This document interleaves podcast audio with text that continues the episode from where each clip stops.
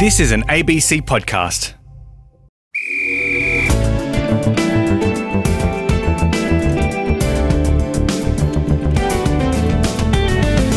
There's possibly no better place for a virus to spread than an Olympic Games athletes' village. So, how is the Australian Olympic team preparing for whatever threat the coronavirus may pose at the Tokyo Games in July? Hi, I'm Amanda Smith, and this is Sporty. Also ahead, you can swim in an in ground pool in your backyard or at an aquatic centre, but for lovers of ocean rock pools, there's no better place for a dip. They are moody places. That's one of their appeals to swimmers. It's not the same conditions every day. It's a natural environment rather than a controlled one, so that the pool is different every day. The swim is different every day, and that's a big part of the pleasure that it does deliver. What, though, is the history of Australia's ocean pools and their future? That's ahead here on Sporty.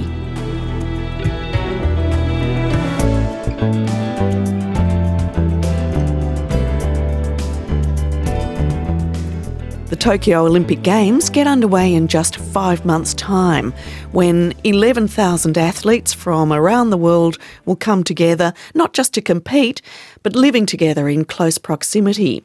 And although all the planning and preparation for these Games is well on track, what the organisers can't control or even predict is the course that the coronavirus will take over these next five months. The man responsible for the health and well-being of the Australian Olympic team is Dr. David Hughes, the team medical director. David, what plans have you can you put in place for the 850 Australian athletes and officials due to participate in Tokyo?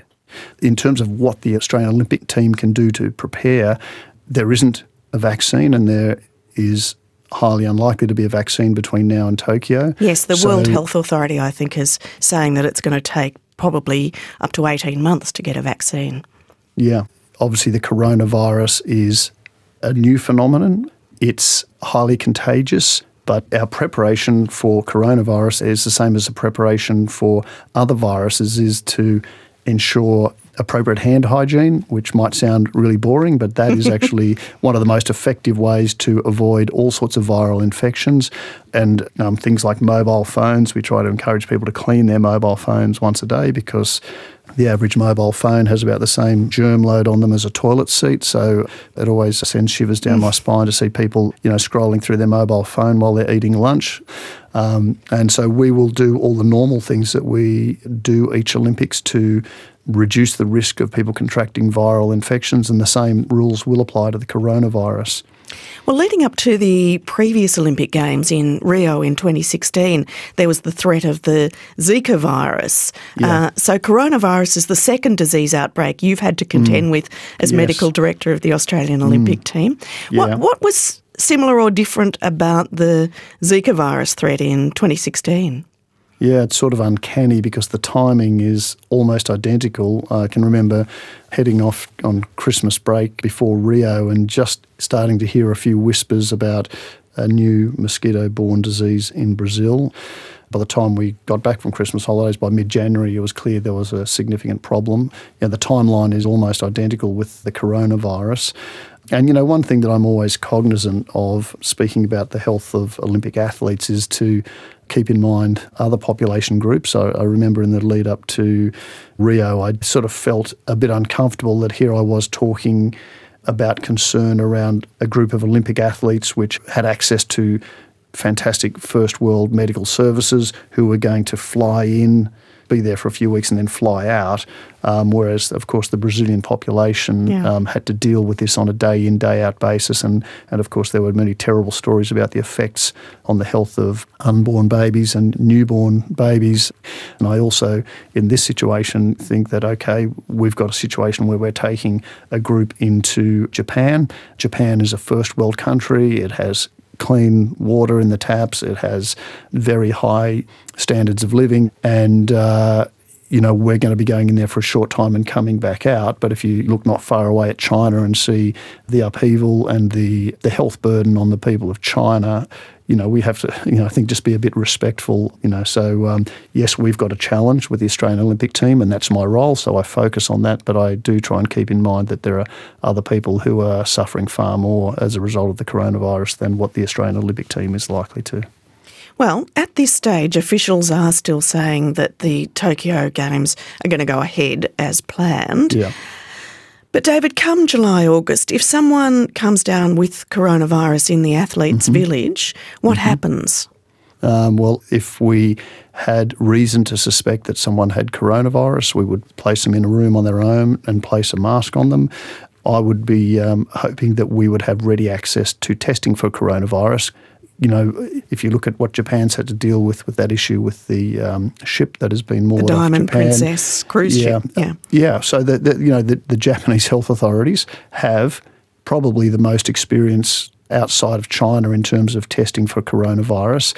Now, I think it's important to point out that right now, I don't think there is a public health official or an infectious disease expert anywhere in the world who can accurately tell us what the situation will be in Japan in July. No, um, so exactly. it, it is it is a case of dealing with this as it evolves. It is an evolving issue. We don't know how prevalent coronavirus will be in Japan by July, but we are certainly not complacent. I am talking to people pretty much on a daily basis, and I imagine I will be between now and the Tokyo Olympics.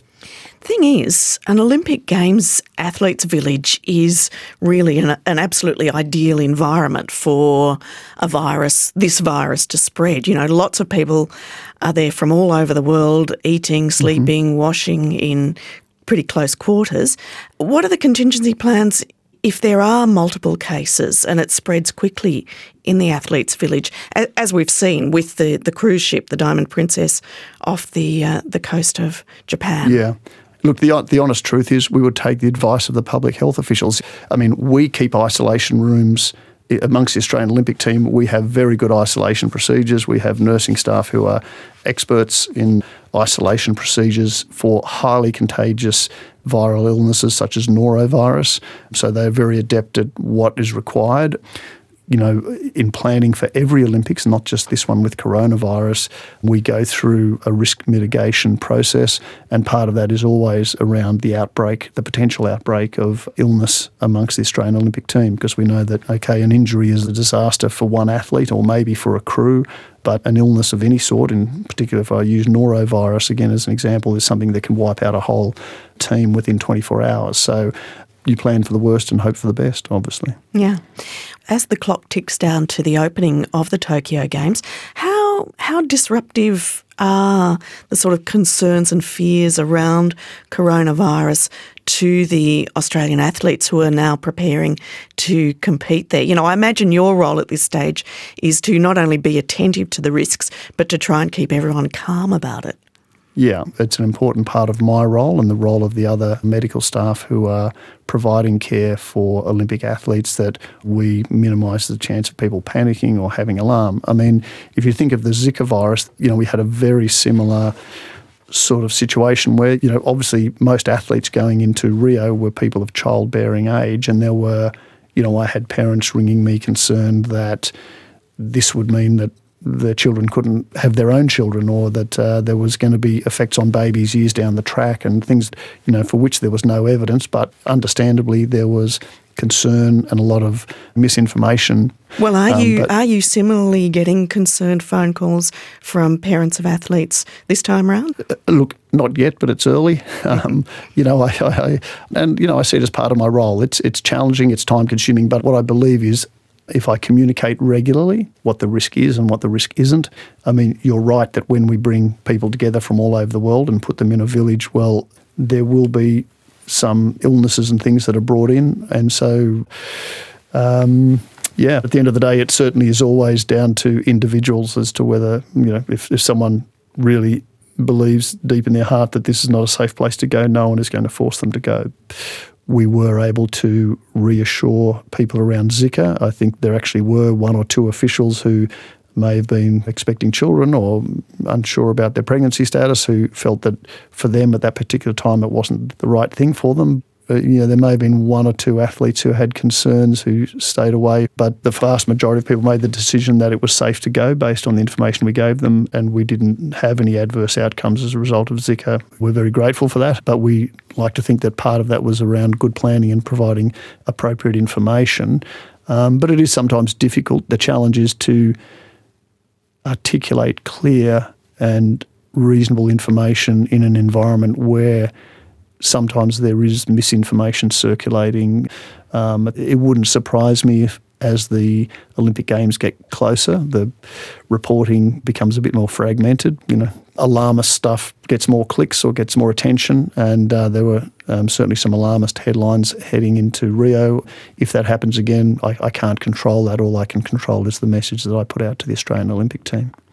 And Dr. David Hughes is the medical director for the Australian Olympic team, as well as chief medical officer at the Australian Institute of Sport, and keeping a close watching brief on how the coronavirus situation evolves over these next few months leading up to the Olympic Games in Tokyo. If nothing else, I reckon our athletes will have fabulously clean hands and phones. This is Sporty with Amanda Smith.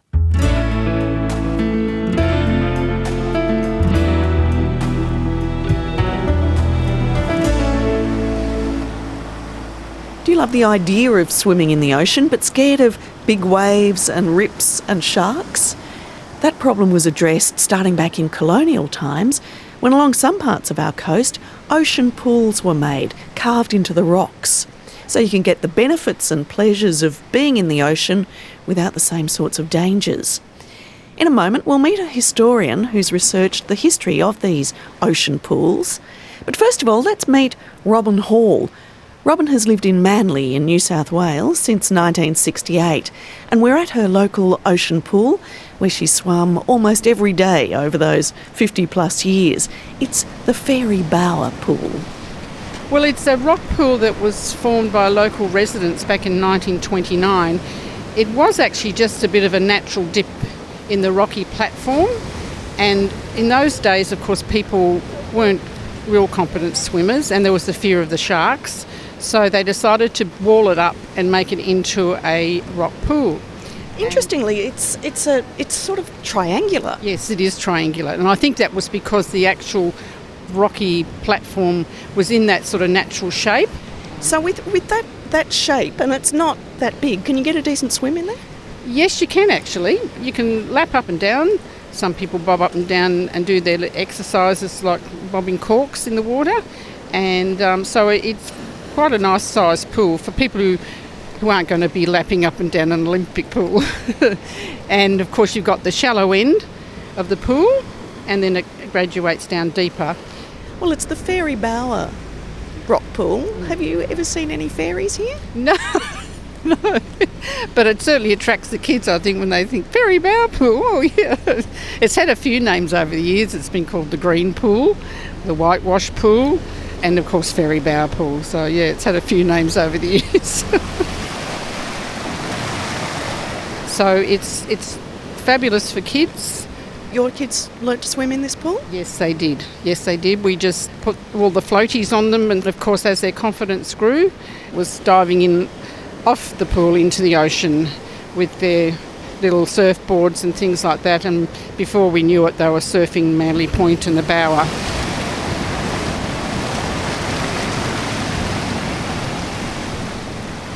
The pool just sort of sat here for many years, serving its purpose, everyone enjoying it, and then over time the pool started to deteriorate. Uh, so then there was um, a bit of a battle with the, the council, Manly Council, to get it refurbished or, or, or, the, or the, the, bottom of the pool fixed up. The, there were cracks and leaks in it. It wasn't keeping the water. The pump kept breaking down all the time. And of course, it was very difficult to get any movement on doing something about it for quite some years. And then finally it got to the point where uh, it was getting difficult to clean it because it was the surface of it had become so crumbly and a lot of the people using the pool were complaining about the state of the pool and there were mumblings in council that oh they may not bother doing anything at all and and then then there became all these outlandish ideas of what they should do with it and it's on a heritage register my understanding it is. So we wanted it to be kept as it is. We didn't want it to be changed in any way and of course there were plans put forward to put balustrading all around the edge of it and all this which opens up a can of worms. So in the end they voted in favour of repairing it and giving it its whitewash sort of paint periodically. So at the moment, we're quite happy that they're looking after it far better because I think they've realised themselves that yes, it is an asset. And now, because of social media, over the last five years, people come from everywhere just to come and see, you know, the sculptures, see the pool, swim in it. It's become, you know, quite a tourist attraction. Well, Robin, what does this ocean rock pool mean to you? It just makes you feel good because you, you, you don't even have to come down for, for, a long swim. You can just duck down, have a swim. I guess I'm, I'm lucky because I live so close. I don't have to worry about getting a car park and things like that. But even watching people coming from out of area, the enjoyment they get is wonderful.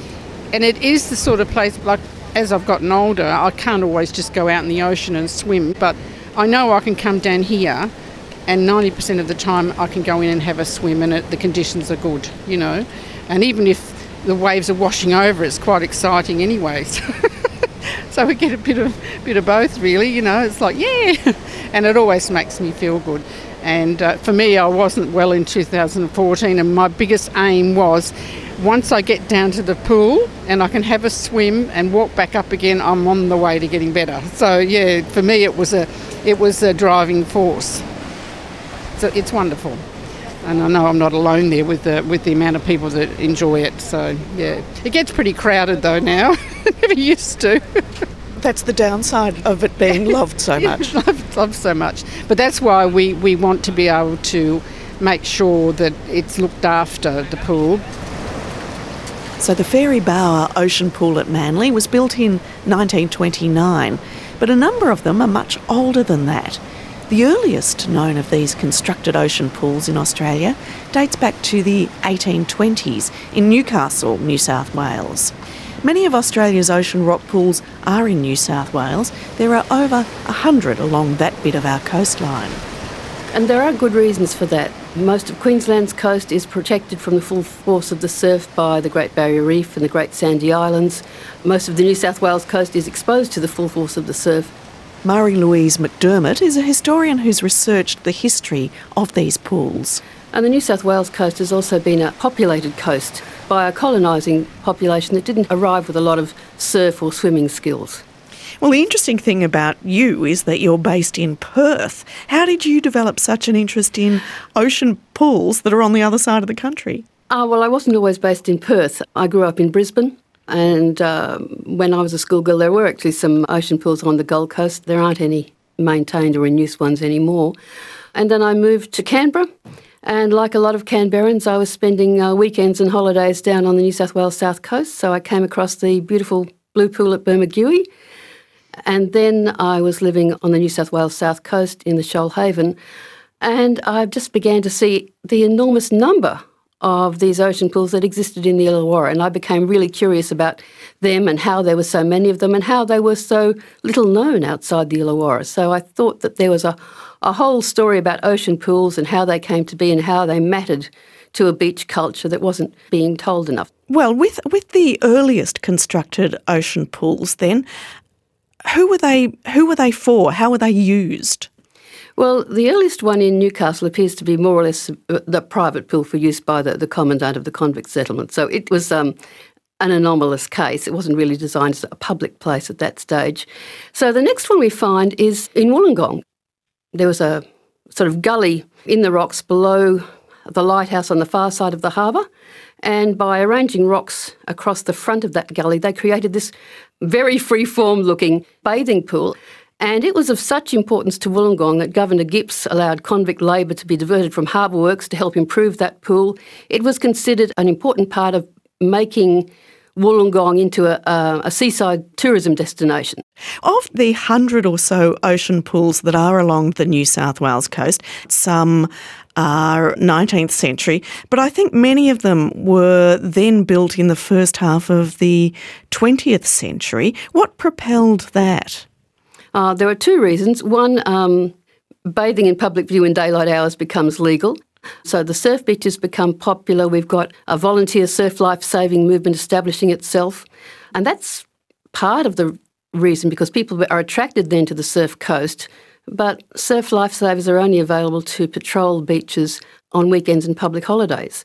So if you want to be able to swim safely at other times, you need some sort of structure that will provide safety because there aren't trained humans around to do that. All right, now that's interesting because I would have thought with the rise of the surf lifesaving movement from early in the 20th century, lifesavers patrolling the beaches, that ocean pools would start to lose their popularity. But you're saying the contrary. That's right. And in, a number of cases, you'll find surf lifesavers were actively involved in helping to create ocean pools, one for a safety measure, and secondly, as a training facility for themselves. What about for um, serious competitive swimming and training, like, you know, early Olympic Games? From the 1890s onwards, competitive swimming starts to become a powerful force. Now, the, the harbour pools are We've got calmer water, you can do faster times, but their world records are being set in the Bronte and Bondi baths. Because at that stage, you can set a world swimming record in a saltwater pool. Right, right. I was and you say, can't now. but the ocean pools are all different shapes and sizes. They're hardly standardised. now, the Bronte baths is a really interesting case in point because it was constructed in the 1880s as a bathing pool. So, it, you know, it, it's not a rectangular shape. When they wanted to use it as a competitive pool, they needed a rectangular racing course. And if you look now, they solved that problem by just putting in a wooden turning bar into the pool to create a rectangular course within the non rectangular pool. Um, the other thing about the ocean pools is um, now, at that stage, rope lanes aren't part of the competitive swimming scene, and Boy Charlton sees them for the first time when he goes to the, the Paris Olympics after World War One. So when people are racing, they space them out at the start of the race, and then it's like running races; they come together in a pack. You know, um, so in the ocean pools with a bit of waves coming over the sides, there was potential for some, you know, upsets and complications. It, it's never been a controlled environment, so there's a bit of added excitement and surprises in all the competitions that you stage in ocean pools. Yeah, well, I was going to say it sounds like the racing was actually more exciting than you might get in a in an Olympic indoor swimming pool. That's right, much less controlled situation. And at this stage, it's considered a bit boring if you just have swimming races in your carnival. So people really like novelty events, you know, um, dressing up in costumes, swimming with your clothing on.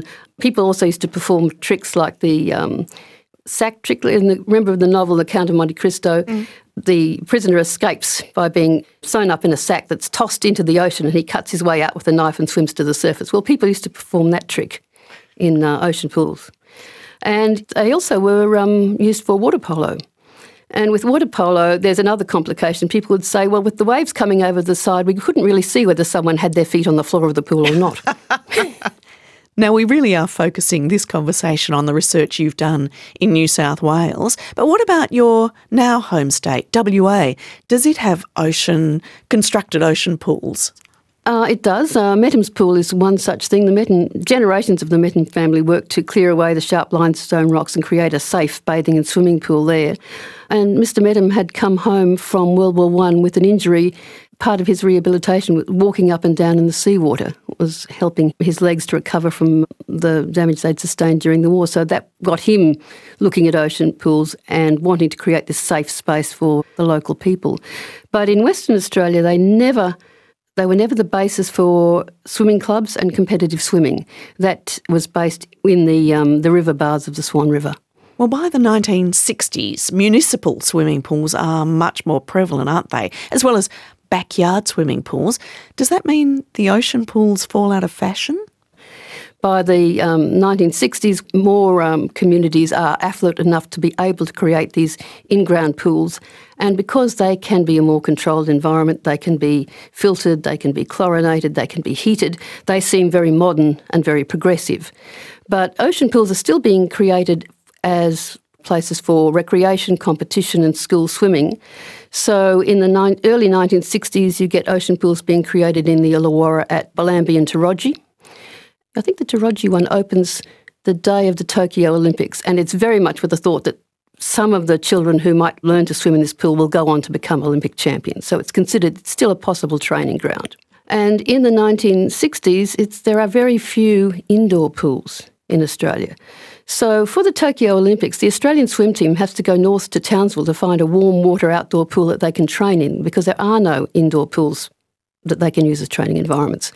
And because most of those outdoor in ground pools would be emptied and closed over the winters, Olympic swimmers were still training in ocean pools because they were open. They still had water uh, over the winter. When was the last ocean pool built? The last... Without being absolutely certain, one of the latest ones must be the one at Yamba, which is late 1960s. And a, a young Shane Gould, I think, swims at the opening of that pool. Mm. And then in the 1970s, you get the rise of these indoor aquatic centres, which offer very controlled environments. But they're almost the complete antithesis of the ocean pool. They're worlds of their own. They're not part of the place outside themselves as much, whereas an ocean pool belongs to its very specific environment. They're beautiful pools because they're inevitably going to be sited in beautiful places with beautiful views. And they look like they belong to their landscape. When I started doing my work on ocean pools back in the 1990s, one of the really interesting reactions I got from people was that they'd ask me, uh, You're looking at the history of ocean pools, weren't they always there? Hmm. Because they looked like they belonged so much. They're man made structures that are never really dominating the landscape. The ocean is always dominating the ocean pool. Well, there has been uh, a push much more recently than say, that last ocean pool built in Yamba in 1969. A much more recent one proposed for Ballina on the New South Wales north coast near Byron Bay. Uh, but there's also opposition to that. People who argue that ocean pool construction is part of a bygone era. Do you take their point? No, I don't take their point entirely. I think ocean pools can de- deliver some very special benefits that other sorts of pools can't. And one of the things is that if all your swimming is done in very controlled swimming environments and you ever find yourself in the water that, that isn't part of a controlled environment, then you're in in big trouble. So, in an ocean pool, you learn to cope with the ocean being the dominant force in your swimming environment. You're going to have to keep an eye on the waves. You're going to have to share the pool with the other things that the ocean washes in and the other things that live in the pool. So, that could be the sea urchins, it could be the seaweed, it could be the fish, the crabs, and the octopus. Now, that's an experience you're not going to get in a, in a highly controlled indoor aquatic centre.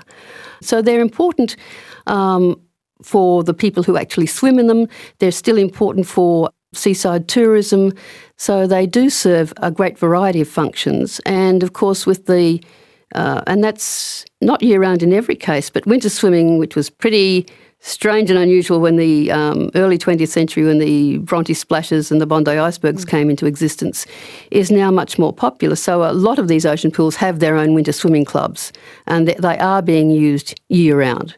They're special places. They're special places. And I think that's part of why we're seeing the reaction now that other pools, uh, the in ground pools, the indoor aquatic centres, were becoming too standardised. And yes, you can have a backyard pool of all of your own, but it can't deliver quite the same pleasures that the ocean pool can.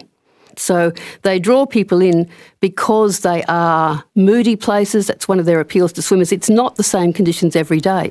The swim is different every day, the pool is different every day, and that's a big part of the pleasure that it does deliver.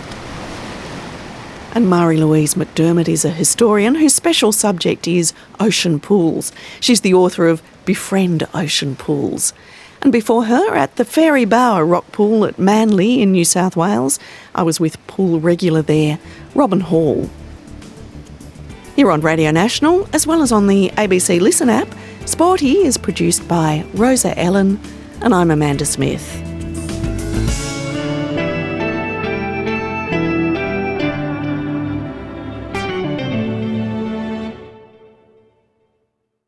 You've been listening to an ABC podcast. Discover more great ABC podcasts, live radio, and exclusives on the ABC Listen app.